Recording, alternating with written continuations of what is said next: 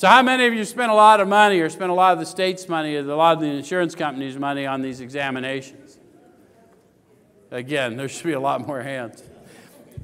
So it says we've spent thousands of dollars for examinations. So, how many of you, when you were seeing this medical professional, this behavioral health professional, this psychiatric professional, told them the whole truth? How many of you followed their advice?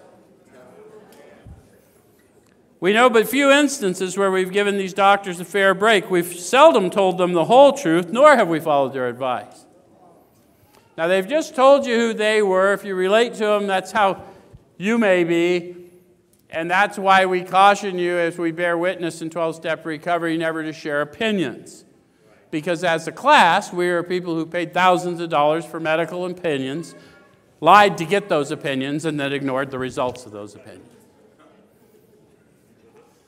So, what we want to share is, is the transformational experience if we want to be useful. Yes?